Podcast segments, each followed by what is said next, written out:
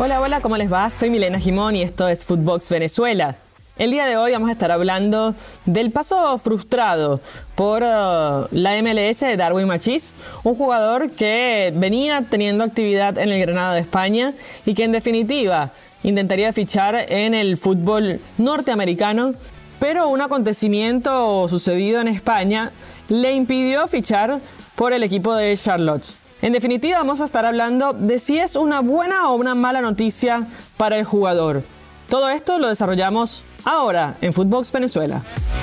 Esto es Footbox Venezuela, un podcast con Milena Jimón, exclusivo de Footbox. Bueno, queríamos arrancar hablando obviamente de una de las conversaciones que hemos tenido en este podcast, donde el mercado de fichajes fue la noticia más importante para algunos jugadores y entre ellos estaba Darwin Machís, jugador como decíamos del Granada que iba a terminar jugando en la MLS, pero que por un acontecimiento que tuvo en España con una pelea, tiene un juicio todavía en desarrollo, no se ha dado el veredicto y por esta situación en Estados Unidos hay una normativa donde no se le permite fichar eh, jugadores.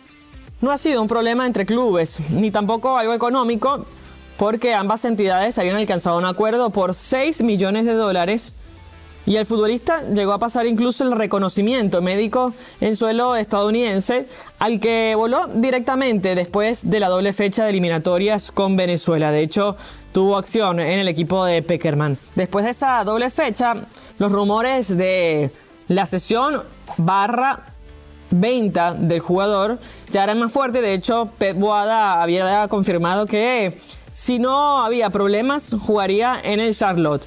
Bueno, sin embargo, los problemas hay.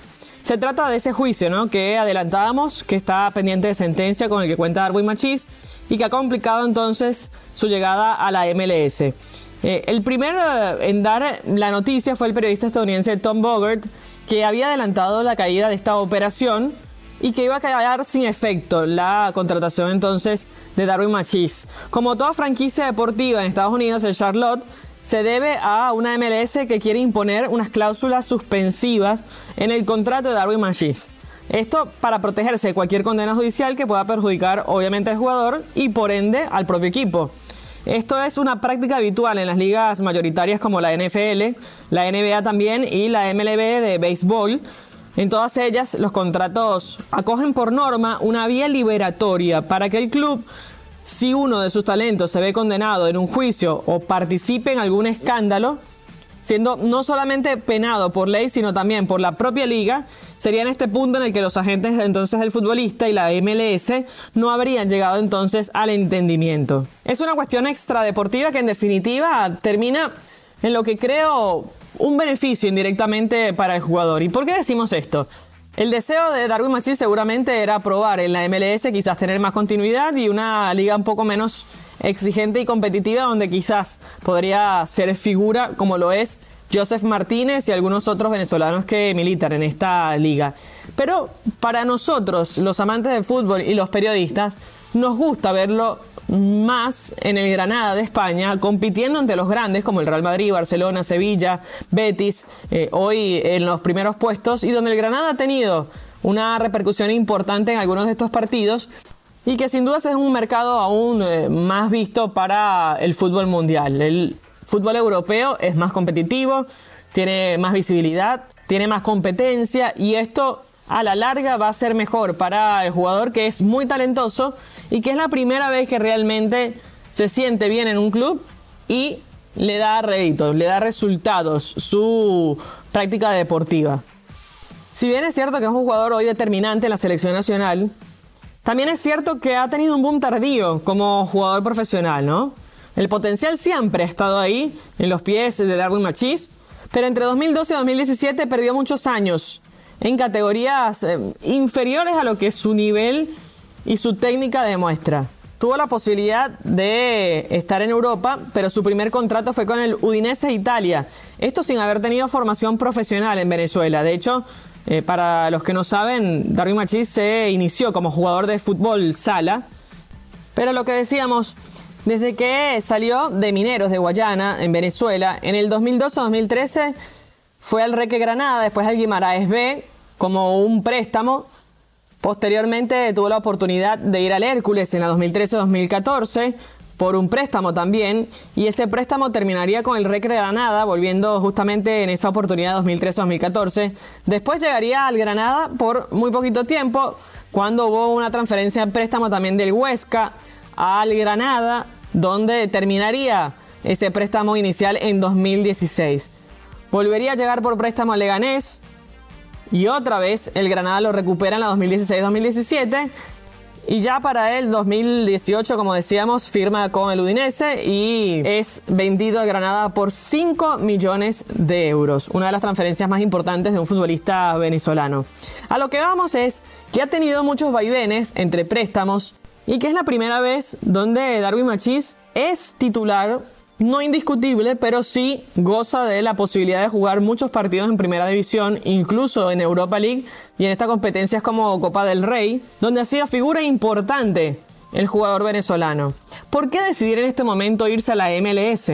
¿Por qué justamente intentar buscar aire en otro fútbol de mucho menos competición, de mucha menos visibilidad, cuando se está preparando una selección, por ejemplo, de cara a una Copa del Mundo en cinco años. El pase frustrado a la MLS para nosotros, insisto, es una buena noticia porque creemos que en definitiva va a tener más actividad en Granada, pero esto estará obviamente siempre bajo la tutela y la supervisión del entrenador. Un entrenador que ha hablado muy bien del delantero venezolano. Habla obviamente que espera que el venezolano recupere su mejor versión tras ese frustrado pase a la MLS y ve a su equipo con opciones, por supuesto, también de seguir compitiendo en la liga, en la primera división de España. Así que es bueno entender que el entrenador necesita a Robert Machís, que lo pone en un lugar de importancia, sobre todo a un equipo que necesita goles y que justamente es una de sus deficiencias en estos últimos tiempos. Eh, Darwin no entrenaba con el club antes de la doble fecha de eliminatorias y ya a partir de lunes ha comenzado los entrenamientos entonces con eh, el Granada. Nosotros estaremos al tanto de lo que ocurra, obviamente, con eh, esta telenovela que ha suscitado en eh, Granada y con Darwin Machis y esta decisión de querer irse a la MLS. Otra de las razones, insistimos, no es para nada sabido que su contrato termina en 2023. Y en definitiva, el Granada va a tener que venderlo sí o sí a partir de junio. Por eso creo que el entrenador le va a dar cabida en el equipo, porque no solamente le da una opción de gol, y es un jugador que se adapta al esquema que está acostumbrado eh, Robert Moreno, sino que también necesitan inflarlo para poder mantener ese precio que tanto necesita el club en este momento. Necesita además eh, generar inversiones y mantener ese movimiento de dinero porque Darwin Machis tiene contrato hasta el 3 de junio de 2023, por lo que si no sale este próximo verano, el Granada se arriesgará a perder gratis a uno de sus mejores activos dentro de la temporada. Patricia Rodríguez, directora general del club, afirmó además que este bazar de enero se había gastado un tercio del total que el acuerdo con la financiera les permitió invertir en plantilla durante los próximos tres años. Así que la venta de Machís por 5 millones significaba recuperar la mitad de esa inversión realizada y el retorno será solamente simbólico, pues el jugador sigue perteneciendo a todos los efectos al club nazarí que le mantiene todavía inscrito en la liga, por tanto no cambiaría ni comprometería el actual límite salarial de la presente campaña, pero sí hay que tener en cuenta que va a influir en el tope de la próxima campaña, porque de esta manera obliga al club a gastar algo de la parte de ese CBC ahorrada salvo que se le venda en el próximo mercado de pases que es bien conocido como el mercado de pases de verano, donde se mueve mucha cantidad de jugadores con cifras quizás un poco más altas. Por eso eh, creemos entonces que Darwin Machis sí o sí dejará el fútbol español. Ojalá la intención del jugador sea mantenerse en el fútbol élite. Queremos que los venezolanos dejen la huella en el fútbol competitivo en Europa, que intenten seguir siendo y buscando esos grandes clubes donde Juan Arango, donde Tomás Rincón y jugadores de ese calibre han competido o compitieron en su momento durante tantos años. Ojalá Darwin Machet sea uno de ellos y que no retroceda, porque para mí irse a la MLS es dar un pasito atrás de esta carrera que comenzaba a crecer tan fructíferamente.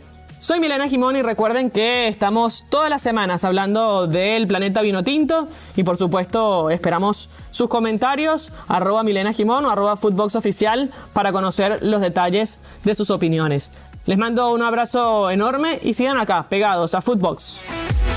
Footbox Venezuela con Milena Jimón, podcast exclusivo de Footbox.